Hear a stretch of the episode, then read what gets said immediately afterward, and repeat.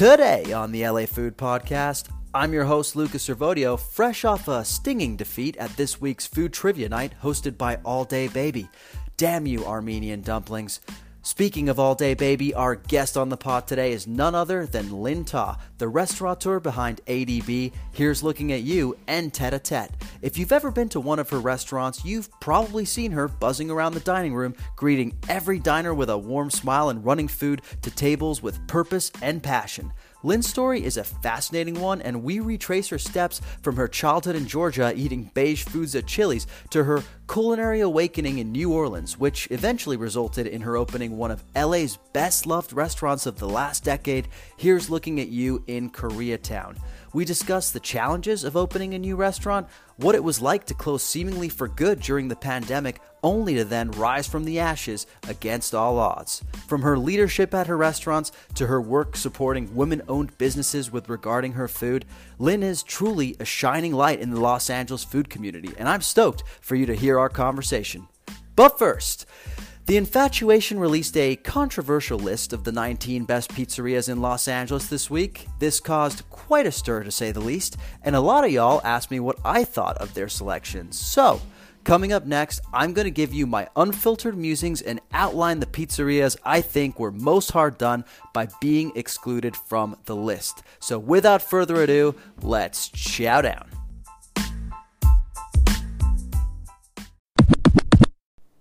Dear listener, what a week it's been. I am beyond excited for you to listen to this next interview I have coming up with Lien Ta.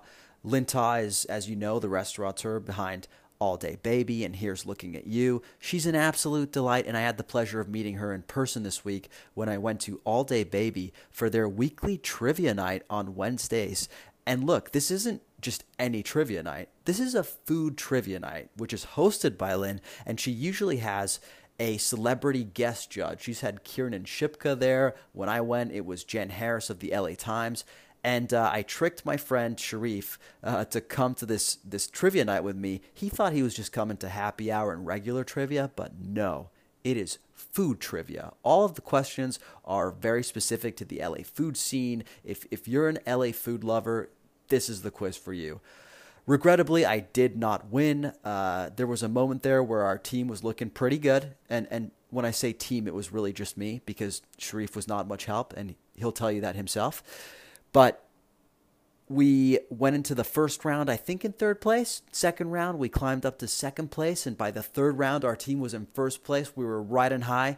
We lost a couple of points in the fourth round and had to risk it all for the final question and uh, we ended up losing in that final round because I didn't remember that Armenian dumplings are referred to as manti. I, I had it on the tip of my tongue, and I just could not remember it for the life of me.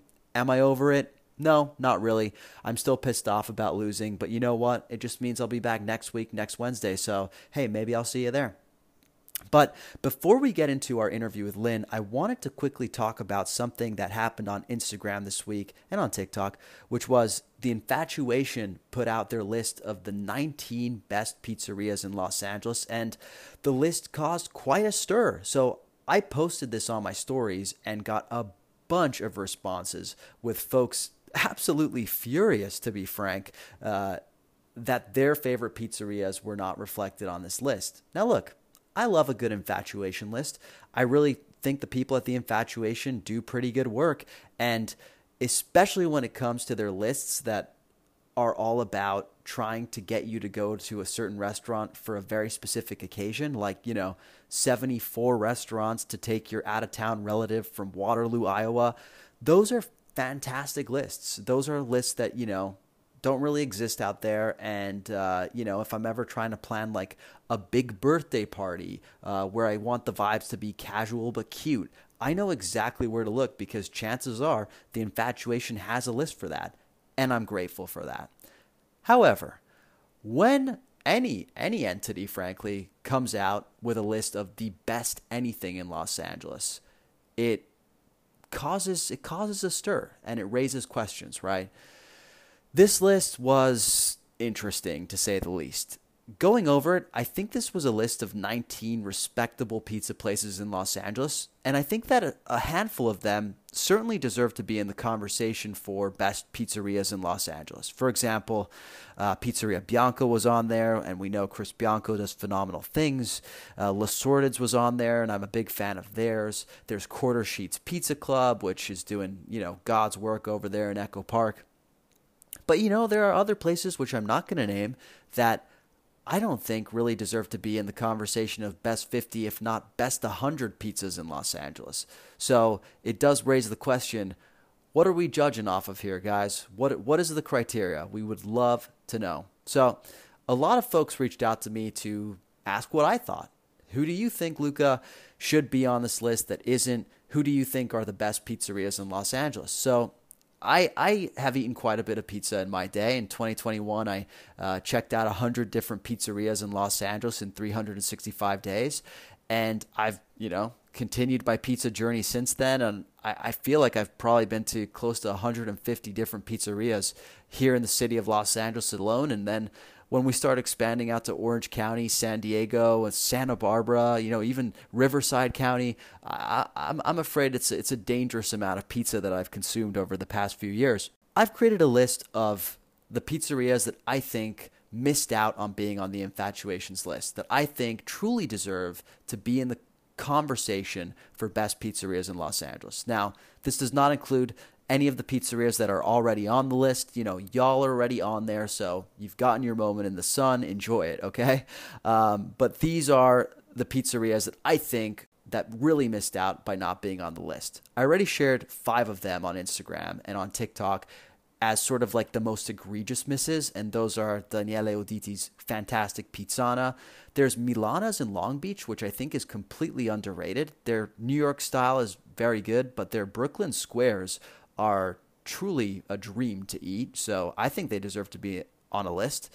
Pi LA in downtown LA, it's Fred Eric's sort of like Detroit style concept. He does something incredible and he uses kombu water instead of regular water for his dough, which ends up giving the dough this light, airy but yet umami flavor. It's it's really really something special and I think completely underrated. Gra in Echo Park this is honestly one of the best pizzerias in Los Angeles and one of the best pizzerias I've ever been to, period. Uh, their dough is sublime. It's, yes, a bit on the Neapolitan side. So if you have an aversion to Neapolitan pizza, maybe you have a prejudice against this place, but it's not your grandmother's Neapolitan pie. What they're doing is frankly incredible. The pizza has no flop, which is really hard to do with a Neapolitan, and the flavor of it is clean. It's a little bit tangy at times, um, and and it, it, it's very interesting. It like evolves as you're eating it. It's it's an incredible pizza experience, and I can't say enough good things about it. And finally, Gorilla Pies in the Valley with their Pittsburgh style pies. They're doing something unlike anything I've ever seen before, and I'm really glad to have them on the pizza scene, so they absolutely deserve to be on the list. Now, I've got about a dozen others that I haven't shared, and I'm going to share them now for the first time. So here we go. There are a couple of Detroit style places that I think that deserve to be on the list. Those are Dough Daddy and D Town Pizzeria. You know, they included uh, a Detroit style or you know a square a square slice on there, which is quarter sheets, absolutely deserves to be on there. But I just think Dough Daddy and D Town, they're doing it a little bit different, a little bit more in the traditional Detroit uh, uh, tradition, and they they deserve some shine. If we're talking about best pizzerias in Los Angeles, they at least deserve to be in that conversation. Now there are a few pop ups that I think deserve uh, recognition. There's Lucky Nick's, there's Brandoni Pepperoni, and there's Quarantine Pizza Company. They all do variations on a Neapolitan style, and all three of these places are dough fanatics. Their pizzas are absolutely incredible. They get wacky with their toppings, uh, but you know, don't sacrifice flavor for it. They are all contenders for any list that goes out when it comes to, to pizza. So they missed out. There's a couple more artisanal pies which I think deserve recognition. One is Hail Mary in Atwater Village, which honestly, whenever my wife and I need pizza for a pizza night, that's where we go. It's just one of our favorites, and their sourdough crust is it's it's art. It is high art, okay? Then there's Hot Tongue too, which is vegan pizza, um, sort of in, in Silver Lake uh, when you're crossing the border into Frogtown, that sort of junction. And uh, it's the same people as Purgatory Pizza, and this pizza is very, very good. It's a little breadier, a little doughier, um, but flavor wise, it is very very good and because they're vegan they get pretty creative with their toppings not in a way that's like they're just throwing fake meat on everything and trying to recreate the flavors of of, of pizzas that traditionally have meats on them they get really creative with the way that they use vegetables um, and and uh, and flavor pairings in order to create interesting toppings. So I, I think further ingenuity, they deserve to be on the list. There's a couple more traditional New York slices which I think should get consideration. One is Bagel and Slice in Highland Park, which I think hasn't yet had its moment in the sun. And uh, Chef Brad Kent, who started it and, and made the pizza dough recipe, I mean, he he is a pizza master, and you definitely get that when you go there and you try the pizza. There's Pizza Wagon of Brooklyn, which a lot of people love, and I agree is very good. Uh, that's in the Valley, and then one one New York style, which I think gets slept on a little bit, is Tomato Pie, which has locations in Silver Lake and South Pasadena, and I think that that definitely deserves to be be in the conversation. Finally, there are a couple deep dish places which people, you know, have strong opinions about deep dish pizza. Is it pizza? Is it something else? But as far as Los Angeles go, Los Angeles goes, Doughbox and Blackbird. Those are two places that are making excellent deep dish. If we're looking at pizza as sort of like a, a the complete conversation of pizza, and we want to include as many styles as possible,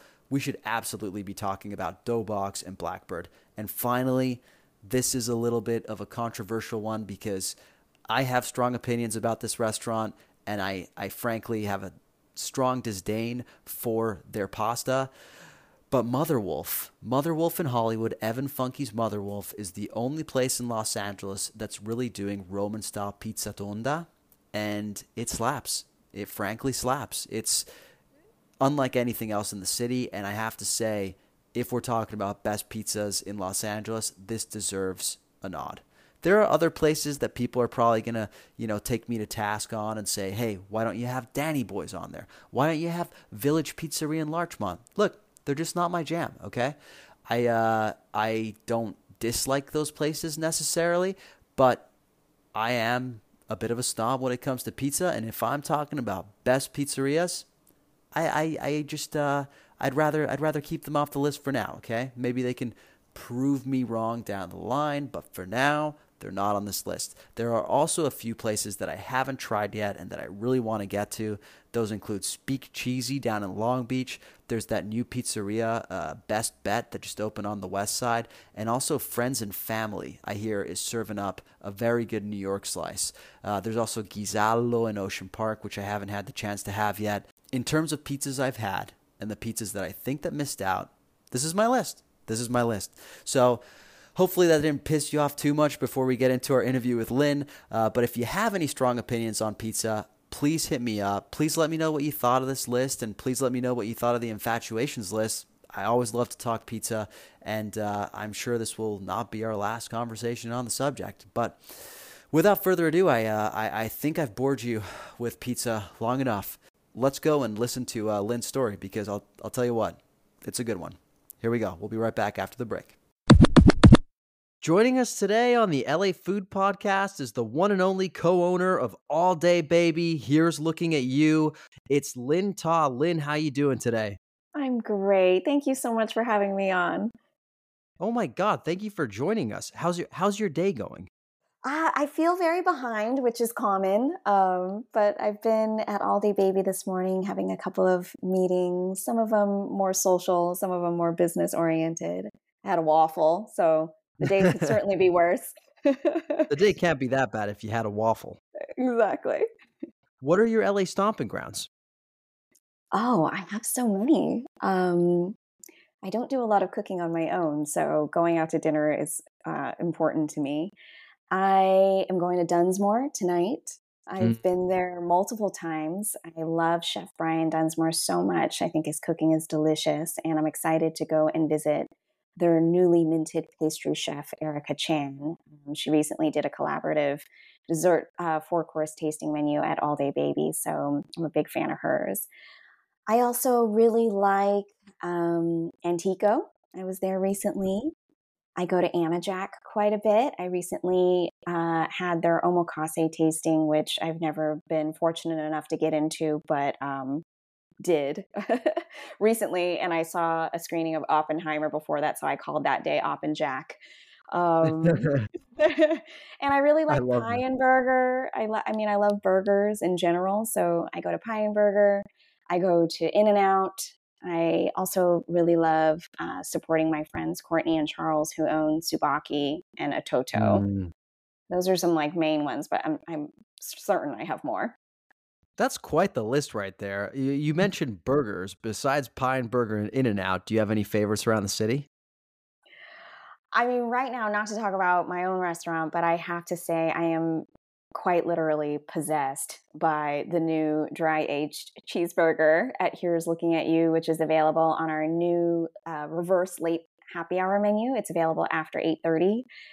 It's so good, and it's this house made sesame bun that our uh, morning prep chef Alan makes, and we've had a lot. We've had a few burgers at each restaurant, and they've all been different and special in their own way. But this has to be one of my favorites.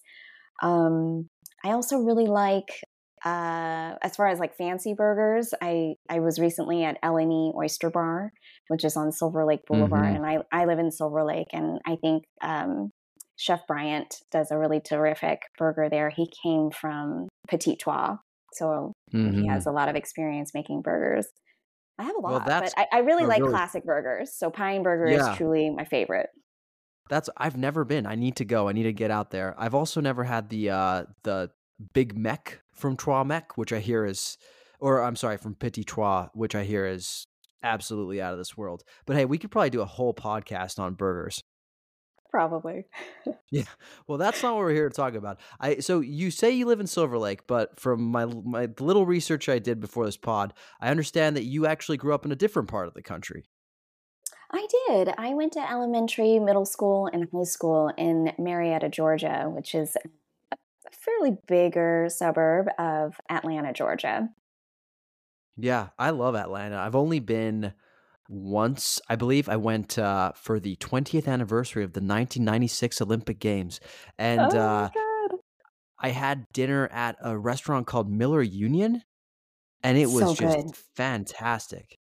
Oh my gosh, what a special restaurant. I mean, obviously, when I was a kid, I wasn't eating at special restaurants by any means. Um, yeah. But anytime I've had the pleasure of returning, Miller Union is always at the top of my list to visit. I, I don't know if they serve lunch anymore, but I remember their lunches were really beautiful. You you mentioned you didn't grow up eating uh, at fancy restaurants. What did you grow up eating, and, and where did your love for food come from? Well, a part of my childhood, I grew up eating my parents' home cooking. So my dad cooked a lot of Cantonese leaning dishes, and my mom cooked uh, exclusively Vietnamese cooking dishes. Um, so they were around in my life, kind of in my preteen and obviously baby years. Um, they were fantastic cooks, so, so good. But my life took a few turns um, and around I'd say age 13 and, and through the end of high school, I ate at a lot of chain restaurants. So mm-hmm. friends and, and groups at school, you know, we all kind of had our stomping grounds. So certain people would go to Applebee's, other folks would go to TGI Fridays. I was more of a Chili's gal myself, so oh, Chili's yeah. was always my first choice, and I would always get the chicken crispers with honey mustard and the corn on the cob nothing not to love about that. You know, I feel like I also grew up going to a lot of chain restaurants because I grew up in Europe, and anytime we would come to America, I thought the the way that Americans ate was to go to like TGI Fridays or Applebee's. To your point, so I felt like the most authentic experience was to go to like a Chili's. So I, yeah. I feel like uh, I feel like your experience is one that to me uh, seems pretty American. Yeah, and I, I absolutely just grew up like a southern suburban gal, um, and I really didn't know otherwise. And I would even say I was a picky eater. I wasn't quite picky as far as my you know Asian food consumption, but my the Asian food consumption of my life kind of like was halted around 13 or so. So I would just eat all of this chain kind of plain fried beige food. And then mm-hmm. to answer your other part of the question, I went to college in Boston, took those habits with me, you know, was on a dining, you know, meal plan, dining hall plan. And um, it wasn't until I met a really dear friend. Um, she lives in my same dorm building. Her name's Catherine. She grew up, uh, born and raised in New Orleans. And, you know, I'd never met anyone like her, just like so artistic, original, and creative, like uh, you know, an individual thinker. And I, mm-hmm. I just mm-hmm. felt like such a conformed individual. Anyway, so she would always talk about how she came from New Orleans. Her mom worked at a really famous restaurant there. And she encouraged me to go and visit her in the summer, that first summer after our first year of school. And honestly, it was that summer it was so transformative and that's truly how i fell in love with food because I, I tried oysters for the first time i tried turtle soup for the first time. I went to visit her mom who i would later learn d- really did work at a famous restaurant. She worked at a, a, susan spicer restaurant called bayona and she was the gm and um, i think sommelier there. And so i think i had a little bit of wine at age 18 i had this like peanut butter and jelly duck sandwich that was incredible. So yeah and wow. so ever since then my my palate kind of expanded overnight and i would sort of rack up a lot of credit card debt in college going to fantastic restaurants either in boston or i would take this like $20 bus ride to new york city and and and go to great restaurants out there with friends that had you know such much more evolved palates than me based on how they grew up did you have any meals during that time period besides the ones in New Orleans that really stick out in your memory as ones that, you know, you either learned a lot from or were formative in some kind of way? I remember being very excited about Spanish tapas restaurants. Um, there were like a handful of them in Boston, and I thought it was really cute and unusual to eat like small plates of food and um, it's still now how i would besides burgers uh, it, it is how i like to eat nicer meals is to really have a lot of things all at once um, other than that i i just remember spending too much money on like really nice nice meals there was also um, yeah. I, I did a summer at nyu and i didn't know anyone in new york and i was living down near soho and I also had a part time job in that neighborhood as well. And there was this like really small cafe called Boom, as in B O O M. And I'm not, I I know I just told you guys I had a waffle earlier today, but I don't normally eat a lot of sweet things or sweet breakfast. But at Boom, they had this really exceptional French toast, and it was made with Hawaiian sweet bread, and it had a guava jam center and wow. I, oh I think God. I went there every week and I had no money or no business, you know, just treating myself in this way. But I, I, still think about this French toast, and that was easily over 20 years ago. Um, so, yeah, very, very memorable. It's funny the things that stick with us over the years. And to me, one thing that when you just said I had no business spending that amount of money, at that particular time in my life, I was uh, transported back to being an intern here in Los Angeles uh, and needing to go every day to get my coffee at a coffee shop called Demitasse. I don't even know if it still exists. But oh my gosh, it, yes. do, you, do you know it? Oh, I know it, but I don't know if it still exists either. But it was exceptional exceptional and i remember they had this like lavender cold brew or something like that or lavender hot chocolate that's what it was and i was like I need this every single day and just to get through the workday. But it was less, it, it's funny what we as like food people choose to spend our money on, uh, even when we don't have that much of it. Yes, absolutely. Well, so what did you study in college? Was I don't think your initial plan was to go into food. Is that right? It was absolutely not my plan. Um, I didn't know what my plan was, but I the major that I fell into at college um, it was called writing, literature, and publishing, and I had a loose idea and some loose passion to design a magazine. You know, I was I was like happy being on yearbook staff in high school. Um, you know, I don't know why we have this expectation that young people are supposed to have it all figured out at that point.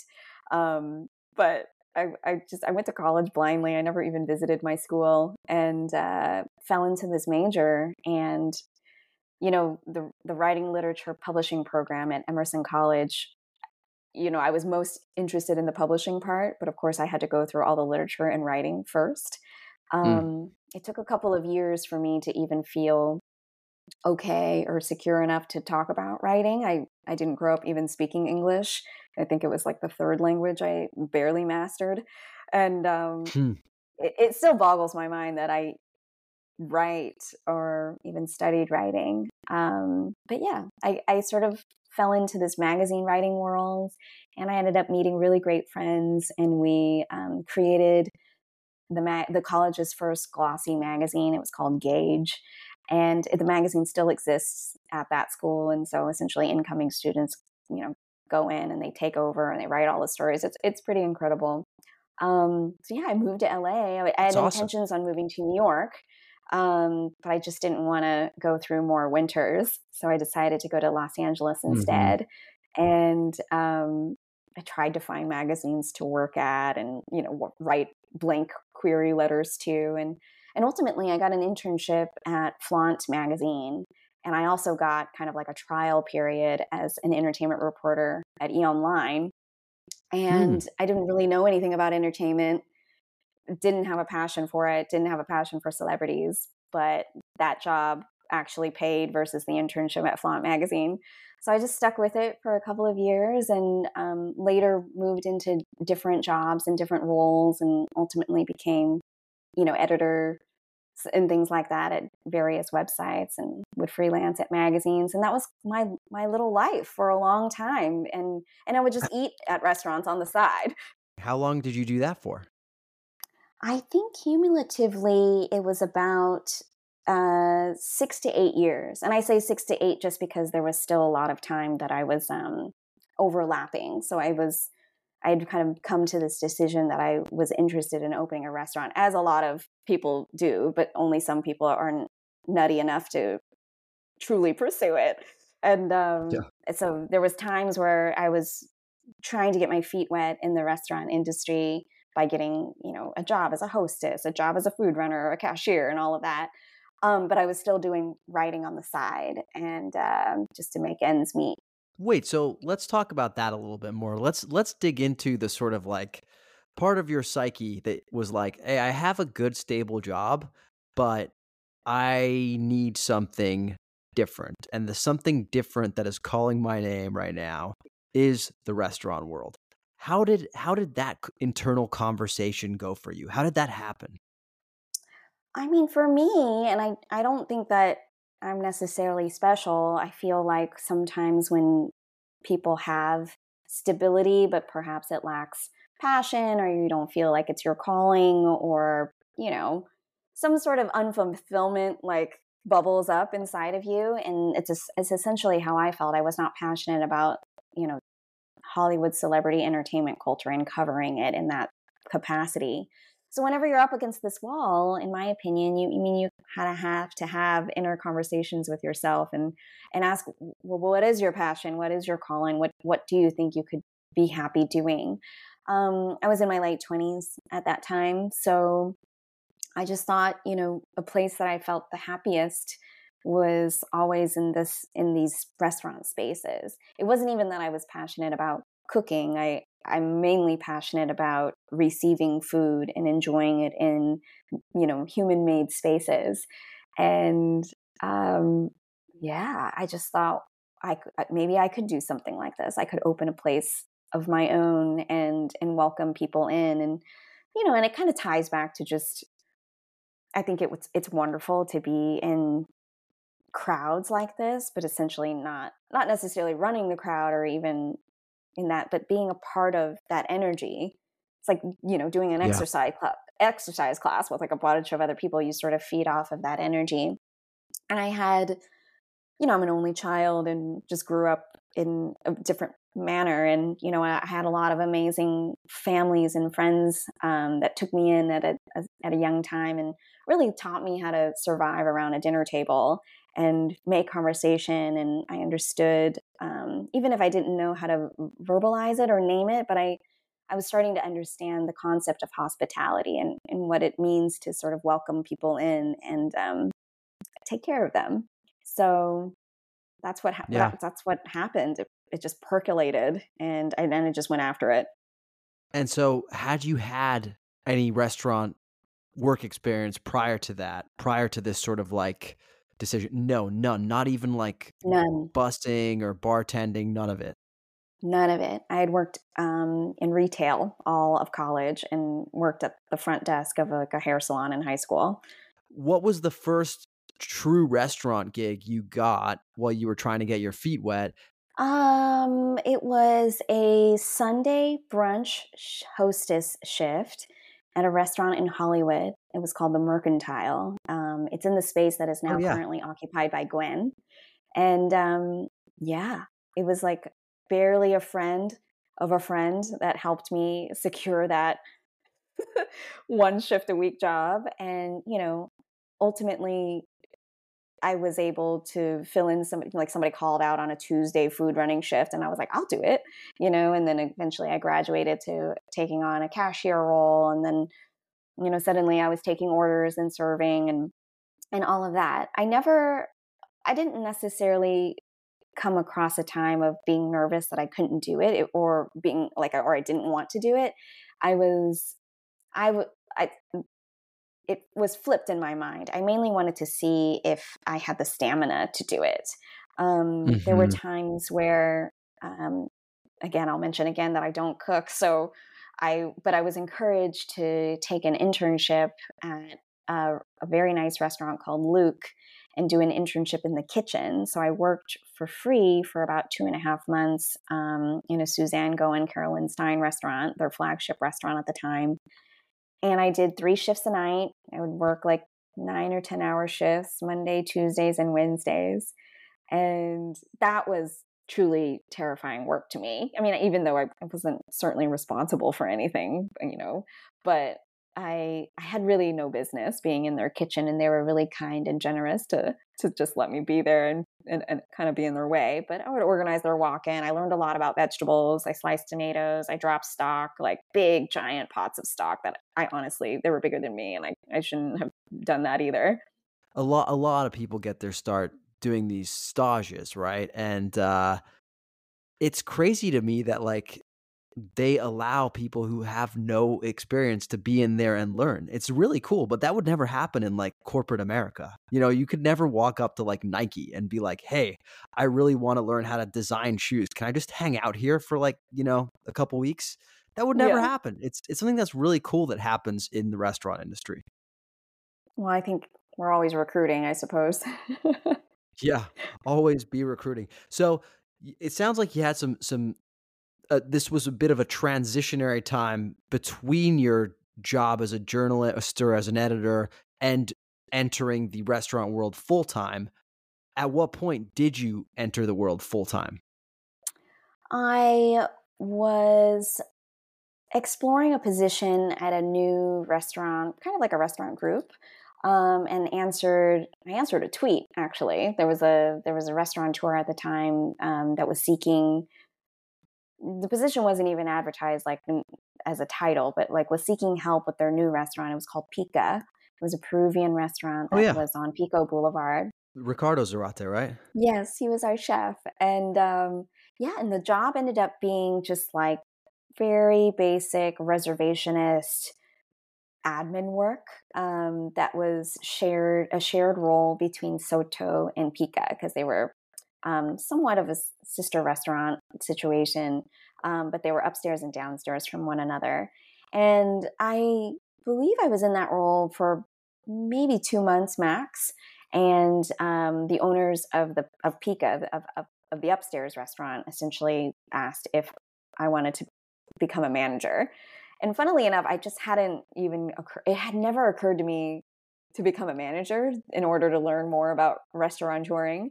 Um, now, to me, it obviously seems so obvious. Um, but I had no training. They were my first. It was my first entrance of, of training and it was really hard i often credit that job as being one of the hardest jobs i'd ever had um, i definitely i just wasn't prepared it's a it's a mm-hmm. huge responsibility the hours are long but um you know to kind of come in and generally work with you know well seasoned servers and bartenders and bussers like even even positions i didn't even know all the names of um, but to come in and attempt to be their leader and to you know sh- shepherd an experience night after night it, it was a lot I, w- I was in over my head for sure um, definitely felt uh, not not in a good place. but eventually, eventually, I grew to make that role, you know, my own, and I just felt um, I felt a great responsibility to um, do a good job, but also um, earn earn the respect from from my team, and um, mm-hmm. and really just provide a good experience um, for our guests and hopefully our return guests. So I, I feel like, you know, these were all lessons either truly gleaned um, by by experience, or I was lucky enough to either receive them as actual actual lessons. Um, mm-hmm. So eventually, I left that job and um, accepted another role at another restaurant group, Animal and Son of a Gun and I worked there for almost two years. And Animal is where I met my current business partner, um, Jonathan Whitener, the amazing chef of All Day Baby. Yeah. And here's looking at you. And um, we met working together as colleagues. But at that point, I was I was burnt to a crisp. Like I had 100% like lost, forgot, you know, this passion that I was interested in opening a restaurant. I was just trying to get another job. I felt very actually destroyed from yeah. the, the Picca job. I mean, I feel like we've all been there. It doesn't you don't have to work in a restaurant to feel that way, but um but you know, I obviously needed to you know, have a job. So when I took on the job at Animal and Son of a Gun, it was it was just to have a job. It was it was what I had experience doing at that point. So, you know, either that or I go back to you know, working at a website again. Yeah. Um, what what reignited the spark in you to go out and do your own restaurant?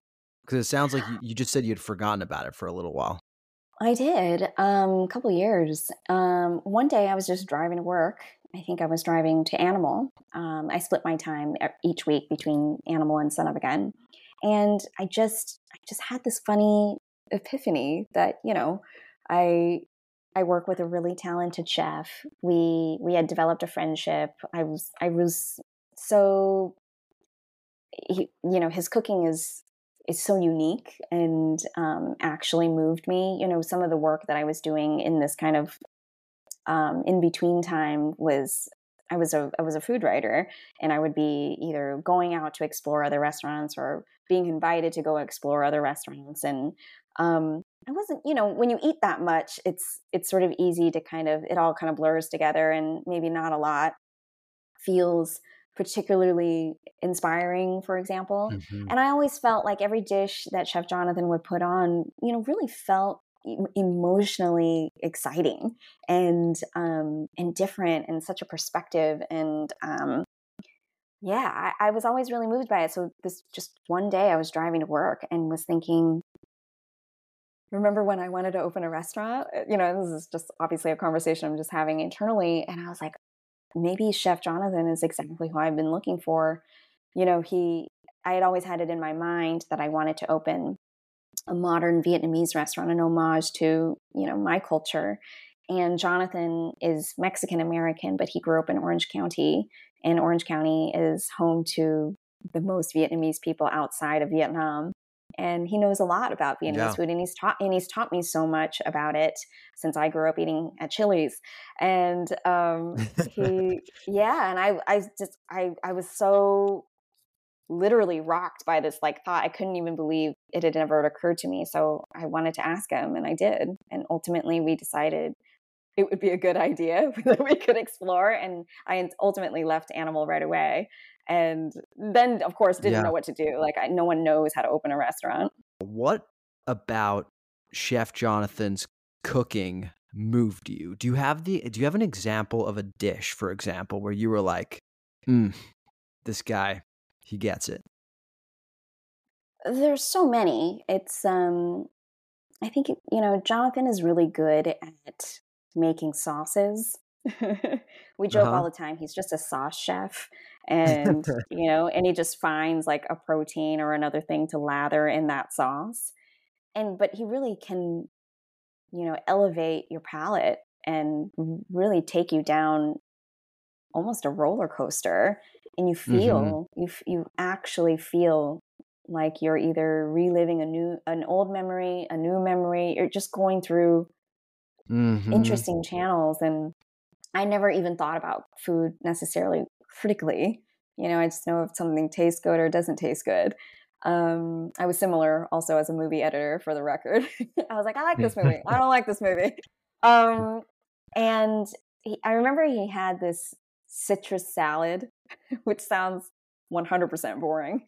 Um, and it certainly to me at that time, you know, because I, I was like obsessed with burgers, I still am.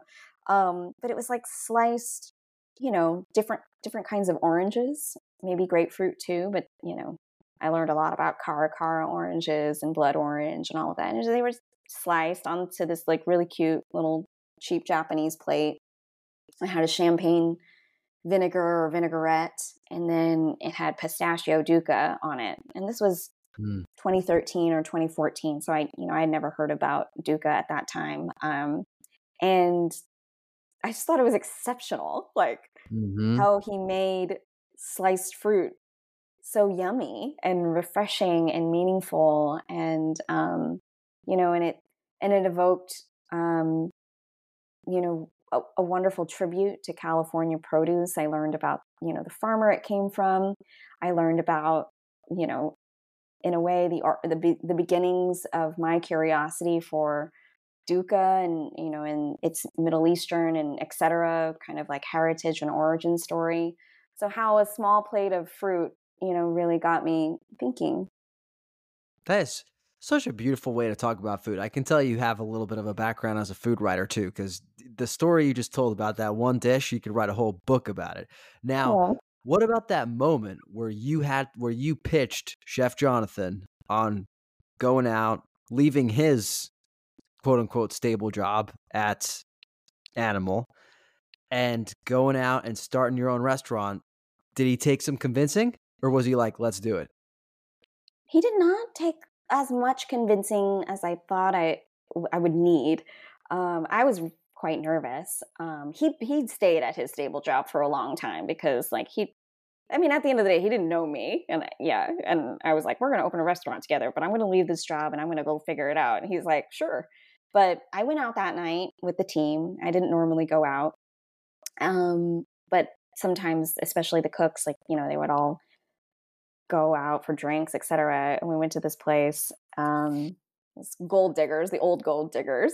And mm-hmm. um, yeah, I just I cornered him like at some point and nervously asked if he would ever want to open this Vietnamese place with me. And um, I I just remember he said that sounds cool. That sounds easy. and I, you know, I saw him at work either the next day or whenever my next shift there was. And he, he said to me again, he was like, yeah, I thought about it. And he was like, he was like, that doesn't sound very hard. I just, yeah. And that was kind of how it got started. And then my birthday was coming up and he was like, well, why don't, why don't I, you know, come over and make the food for your birthday party? And I was like, okay. And it would, you know, be food you know, that we would possibly serve at this hypothetical modern Vietnamese bar that we were going to potentially open together. Um, and it was delicious, of course. Like, of course, like I've never really tasted anything that the man yeah. has made that wasn't delicious. So you leave Animal, you're like, I'm gonna figure this out. I'm gonna open a restaurant. Talk to me about that process. Did you have? It sounds like the concept was was there, kind of, but it was pretty loose. What what was what were the next steps for you? How did you turn this amorphous dream into a reality? I didn't do anything for like six months. I just didn't know what to do or how to begin. Um, I keep busy. Like I'm really good or really bad, depending on who you're asking, at taking on odd end jobs and projects and helping people. Like I, I, I very much enjoy being helpful, and I like having you know my mind or my hands into lots of different things. So I, I sort of did that. Like I had a couple random, you could call them freelance gigs. And then I remember you know, about six months had passed, and I was like, what am I doing? And maybe other people that cared about me also asked the same question What are you doing? um, and one day I um, had a conversation with who is now my current landlord at Here's Looking at You. And he had been operating um, a Philly cheesesteak restaurant called Whiz at 6th and Oxford. And um, he mentioned that one, he was expanding his concept into the two spaces adjacent to it, um, getting a beer and wine license for it. But then at one point, he changed his mind. And instead of him taking on that project, he wanted to take on a tenant, find a tenant that would populate that space. And I think he was only sharing this with me because he thought maybe I would know someone that would be interested. Like maybe I had a connection here and there and could put some feelers out. Um, what he didn't know was that I I was potentially interested in looking at that space. So I essentially timidly was like, "Well, can I come see it?" And um, and when I saw it, uh, I immediately thought, "What if what if this is it?" And so then I call up Jonathan. At that point, I hadn't even talked to Jonathan in several months. Like he was busy at work, and I was busy not understanding what to do. And but I was like, I think I would like to talk to you about a space. I would like for you to come see it. When we saw it, um, our initial impression was that it was bigger than what we had intended for the modern Vietnamese concept. But if it wasn't going to be for that, then what would it be? And he was like, "Let me just go home and think about it." And um, the next the next week, I saw him. He like hand wrote in front of me, like live wrote a menu for the future here's looking at you. And it, I mean, it was mind blowing. I, I don't know anyone that does this. And I mean, maybe, maybe other chefs do this, but it was mind blowing to me at the time because I had never seen anybody live write a menu, like a, like a 15 course menu. And, um, it was pretty special. That. Yeah, no. And, you know, I didn't even know half of these ingredients, but I kind of knew a little bit and I, I could tell it was delicious. Um, so I thought, okay, well, I don't know what this is. Like, what is this? Like, what kind of food is this? And he was like, I don't know what it is either. He was like, this is just my cooking. And so I spun my cooking into um, a one page proposal to first the landlord to convince him to at least hold the space for a second so that I could figure out a way to find money to seal the deal with the landlord. So did that first and then proceeded to write i think it was a 19 page business plan i had never written one before but i figured it had something to do with writing out the concept selling it in a manner that would generate a bunch of money and that's you know i kind of laid it out just i just used you know some of my writing experience and magazine layout experience and created a nice pdf document um, sent it to a handful of people that I thought had more money than me uh, to read it, people that hopefully cared about me um, in some some manner, and ultimately got a couple verbals right away that yeah, I'll give you 50k, and um, so I let the landlord know that we you know really got serious, obviously, about putting together a deal. And by August of 2015, uh, that lease was signed. So we were on we were on a path. So, you know, John, it was important that Jonathan maintain, you know, an income. So he kept working. You know, other investors that we you know definitely needed to cook for or secure. We did that, and then by by the fol- this by the summer of the following year, we opened. What happens after you sign the lease? Is it like space is now yours. Now it's time to go, and uh, you have to really start putting the pieces together. Do you? Because obviously, you know, half the world now has seen the bear and uh, their their experience of opening the bear restaurant, and they do it in like a ridiculous timeline of like six weeks or something. Obviously, six weeks is an unrealistic timeline, but the amount of work that you see on the show is that kind of what it's like to open a restaurant from scratch? Like you gotta you gotta do it soup to nuts everything walls food kitchen tear it down build it back up. Was that your experience? Yeah i mean i haven't seen the bear and um, i had the waffle i had earlier was with courtney storer who's a part of the bear so she knows that i haven't seen the bear um, i don't have that streaming service so i you know, it's different for everybody. And I certainly think you can flip a restaurant in six weeks' time if it's a turnkey moment.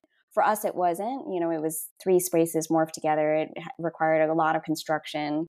Um, so you need you need a lawyer, you need an accountant, you need a contractor, you need subcontractors, you need an expediter to help you go through everything. You need to decide if you're going to buy a liquor license. You need a lot of time and a lot of money.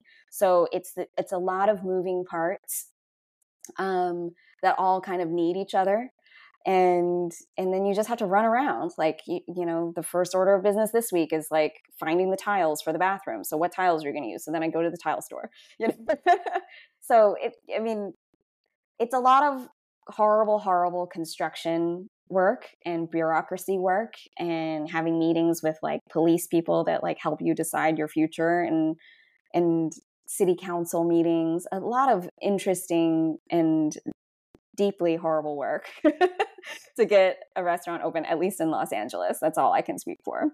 I mean, I, have heard experiences from other cities too. It doesn't sound any easier. Uh, let's put it that way.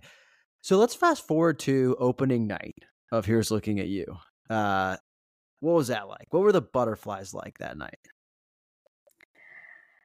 I remember, I mean, there were two friends and family nights um, in advance of the opening night. Opening night was July 13th, 2016.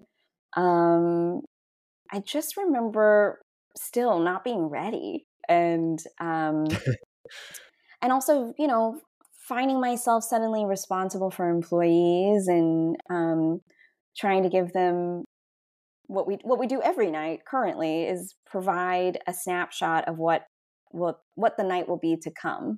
You know, one of my mottos always uh, as a leader is I always want to give a proper heads up to my team. You know, the beauty of opening night at Here's Looking at You is I I didn't know what the heads up was going to be.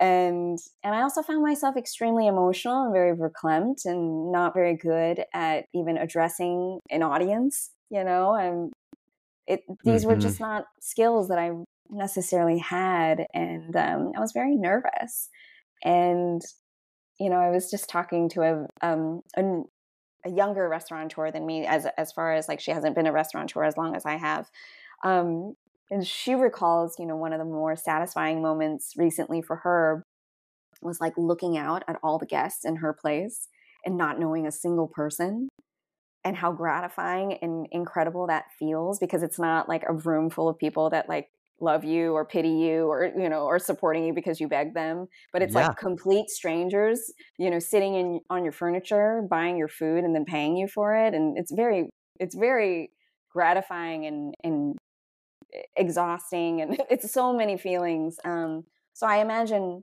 feeling those things um but it's hectic you know That's you want cool. you want systems in place and they're as much as you try to prepare you it's difficult to prepare for something you don't know and nobody really you know taught you and it's it, every restaurant's kind of different um, but yeah and then we kept going and i mean i just remember you know people not showing up for their reservations. We had this we have a beautiful bar and no one sat at the bar because like you couldn't make a reservation at the bar at that time and people didn't know who we were so they certainly weren't just walking in off the streets. Um, so it also was disappointing and like you know you just can't help but beat yourself up and feel like you could have done better. Yeah, I think uh, especially if you have even just a little bit of perfectionism in you at all, uh, I feel like it's hard not to take that kind of thing almost personally, you know, because it's such a personal project, your your restaurant, your space, right? So, oh yeah. But I love that anecdote that you just told about looking around and not recognizing anybody. I remember the day when it was not just my mom listening to this podcast anymore. It felt so good. Here's looking at you, at least from the outside, experienced pretty pretty instant success. I mean, at least from in terms of critical reception. And again, I wasn't in there living it like you were, and I'm sure it didn't feel like an overnight success to you. But from what I can recall, the reviews that came out were glowing, very positive. What was it like to start to receive some of that critical reception? I had changed our lives. Like, I mean, the first four months were brutal. You know, I mean, we, there was like a core team that all worked six days a week. We were open every day but Tuesday. And it was exhausting. And you know, we weren't busy. Like, you know, we, there were people every night, but we certainly were not busy. We were still very unknown. And we received um, a Jonathan Gold review in the LA Times um, the week of Thanksgiving. And I mean, it was deeply emotional. It's mm-hmm. and so then for us was like finally a taste of possible success. I mean, you know, and then it it was we were just so exhausted and running on nothing.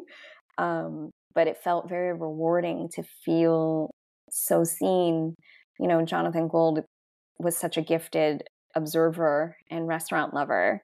And it was incredible to see him, um, I don't know, pay such meaningful attention to dishes, but also our cocktail program. You know, Jonathan and I did not know we were going to have or be passionate about a cocktail program. And when we when we ended up getting this not a surprise, but we were we were genuinely surprised to receive this liquor license. We just was, weren't sure if we would get it approved. Um, so then we had to like you know frantically like put together a bar program, find someone to be in charge of it, and um, Allan Katz and Danielle Crouch were our bar directors, or they were like our consultants at the time, and we had a team, and they were just so so special and, you know, I still remember the cocktails that Jonathan Gold and his wife Laurie ordered in the lobby because like their table wasn't ready. And like, I, I remember everything. And, you know, and then I remember their second visit and then their third visit and like where they sat. And it's, and, you know, when, when he was on the radio and like this drink that he talked about it, you know, I remember all of it. And because I'm grateful for those moments because we probably wouldn't be here without it. It is always mind boggling to me the effect and impact that critics have on restaurants and their livelihoods. I, you know, the stories of Jonathan Gold alone and the impact that he had on restaurants like, you know, Mariscos Jalisco or Meals by Genet, like all of those restaurants that literally can trace their success to his review real quick, what do you think about that? The power that critics obviously worked out well for you, but it doesn't work so well for some restaurants. Like, uh, do you, what do you, what do you think of that? And how do you think like in this era of like blogging and influencing that's changed? Anybody with a level of influence, meaning people pay attention to what they think and say, um, in a way, can have impact or influence or responsibility towards anything because people are paying attention to what that person thinks or feels and sees. So, a critic's responsibility is to research and locate restaurants that they think are worthy enough to spend actual money on ink you know space on a website space in a newspaper to to discuss um i think great critics i think are very valuable because I think they do take exceptional time and consideration um, to talk about a space. I mean, I would be really scared to get a to get a negative review obviously because it can impact your business negatively but to not have it at all there's hundreds and thousands of restaurants in LA County alone that don't get any attention by anybody, a blogger or any of the like and how the only attention that they can get are by their own means. You know, I always talk about the your website is like free advertising or like word of mouth. You know, the guests that you can take care of, the five guests you can take of t- take care of today, and hopefully they tell five more people and five more people, and like. So, if your business, as in the case of here's looking at you, you know, it it was sort of always going to be a destination restaurant. It it didn't necessarily, you know, fit the bill of just like a casual neighborhood restaurant r- reliant on walk-ins. So it was it's quite extraordinary to receive Los Angeles Times size readership and to get those eyes on our business and suddenly, you know, people care to to Google your business or save it and and then actually make a reservation and show up for it. So I think it can really change a lot of people's lives for good. Um, I always, you know, based on my background, it's important to me that people write um, with integrity and truth. I think it doesn't always happen, but I don't necessarily know if all press is good press, as the saying goes. Yeah. I don't quite remember the saying, but um, that's that's it. There's yeah, all press is, is good. For, yeah, but like you know, I think every restaurant and maybe in other facets of the world and other professions, but we're all trying to fight to be relevant because we're all trying to fight for an audience, you know, someone to listen and to yeah. hopefully feel influenced to support you.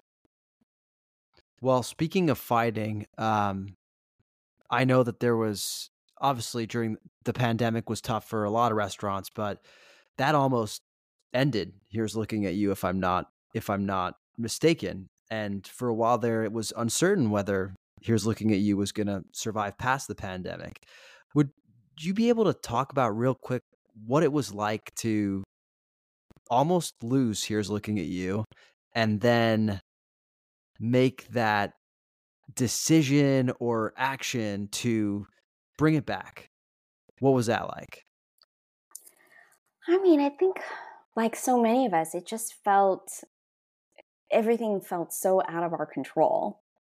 And at Here's Looking at You, when we were able to reopen with the help of a time specific PPP loan and with specific rules at that time as well, this was early 2020. Um, you know, it was very evident, and like I, I can certainly predict why takeout wouldn't work for Here's Looking at You. We never did takeout to begin with because it, it it just doesn't work. Like a lot of the charm and appeal of Here's Looking at You, it's its intimacy and what the space felt like and what it was like to share this food together. And this was a time where you were told to stay far apart, not share, not leave your house.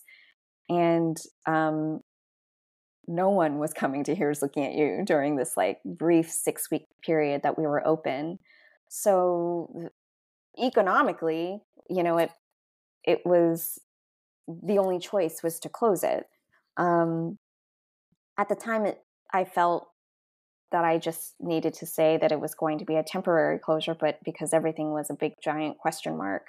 But um, a month later, after being closed, uh, our landlord, who also is a small business owner, you know, their family just they own this building and they obviously need to have a thriving business in it. And um, they essentially felt like if we weren't going to try and reopen it, then we needed to put it up for sale.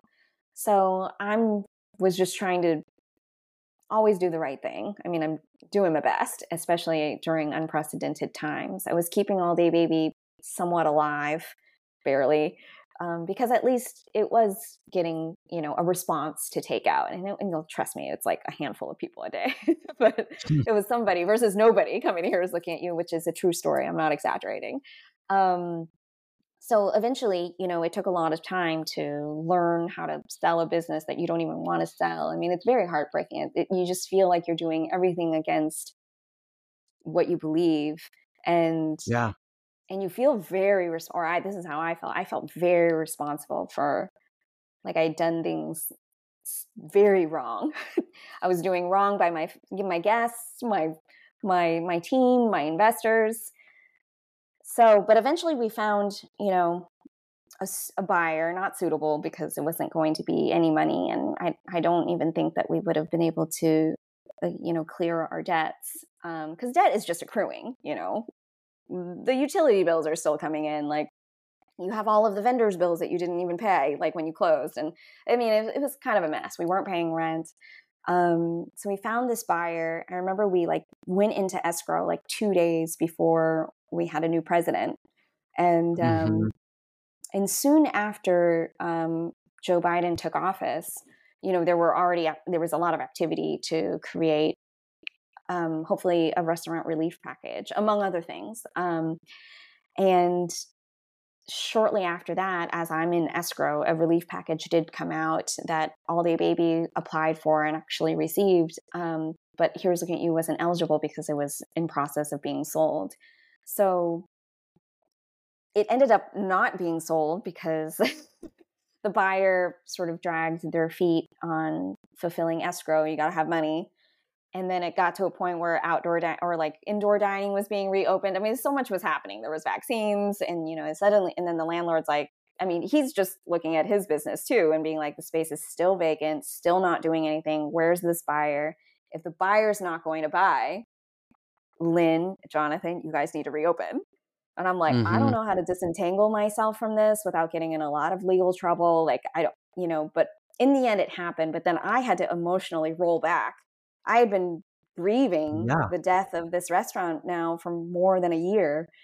And then to have to kind of revert and end to think of a mind-boggling, almost impossible solution as to how to reopen this. We had no money.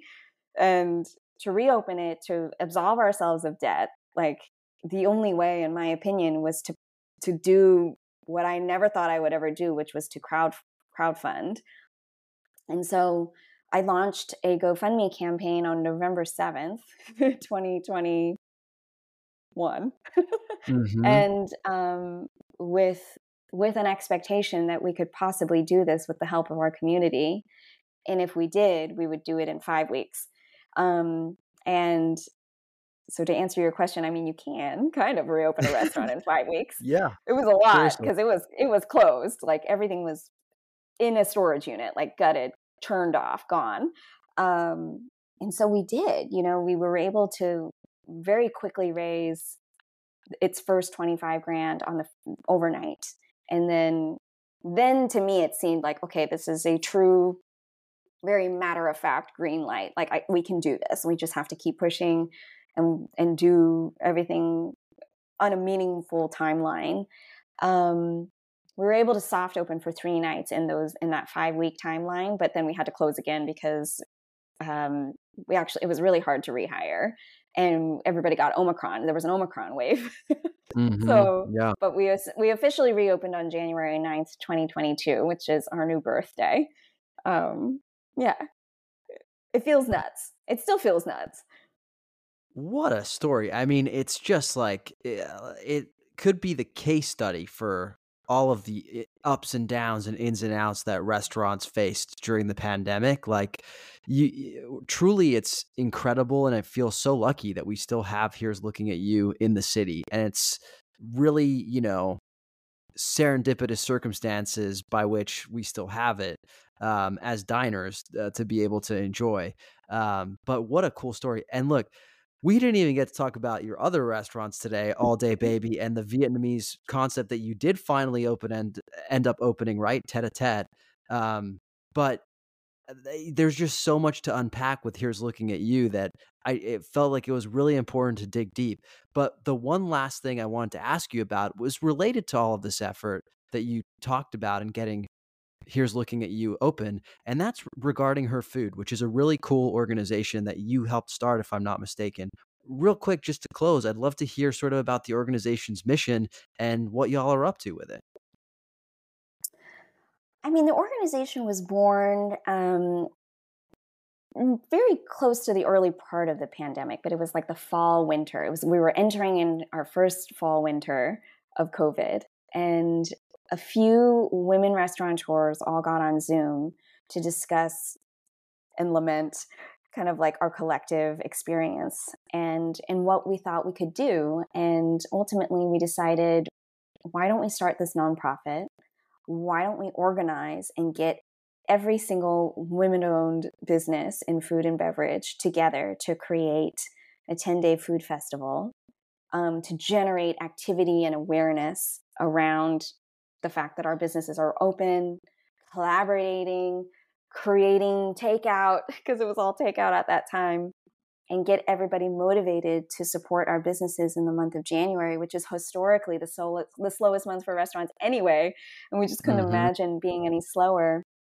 And and then on the flip side, we would hopefully find brands um, with with extra cash essentially to to give our way so that we could develop a grant program because everybody just needed money um, develop some kind of grant program that was easy to apply for and really give out five ten thousand dollar grants um, 15 there was one that was 15 and uh, to give it out to the women owned businesses that really needed it most because women in general were impacted the most by the covid pandemic because there was no childcare.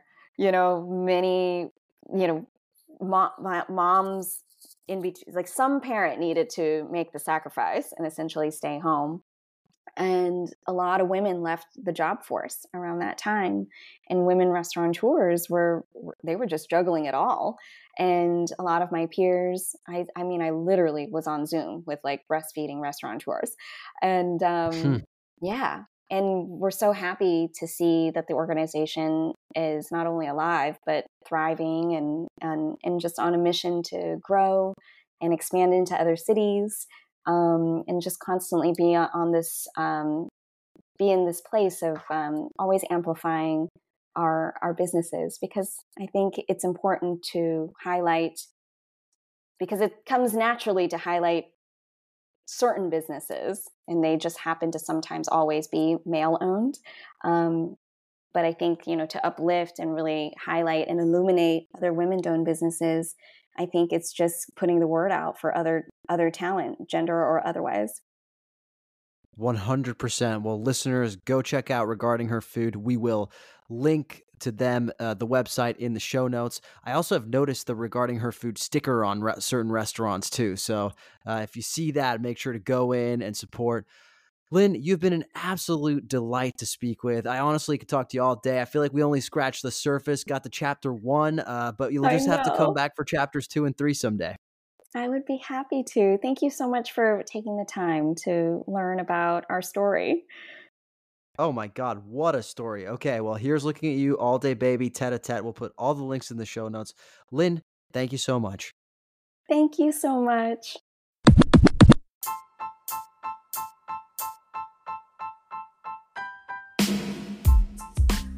Thanks for listening to another episode of the LA Food Podcast. Thanks to our guest, Lien Ta. And seriously, dear listener, if I don't see you at next week's food trivia night at All Day Baby, I'm going to be really disappointed. If you like what you heard today, please go to wherever you listen to podcasts, leave us a rating, a review, subscribe if you should be so inclined. Seriously, I hear that reviews really help, so uh, if you can find it within yourself to leave us one, I would be eternally grateful. If you're looking for me in the meantime, you can find me on Instagram, TikTok, and threads at the LA Countdown. That's T H E L A C O U N T D O W N. You can also find me on Instagram at LA Food Pod. That's L A F O O D P O D.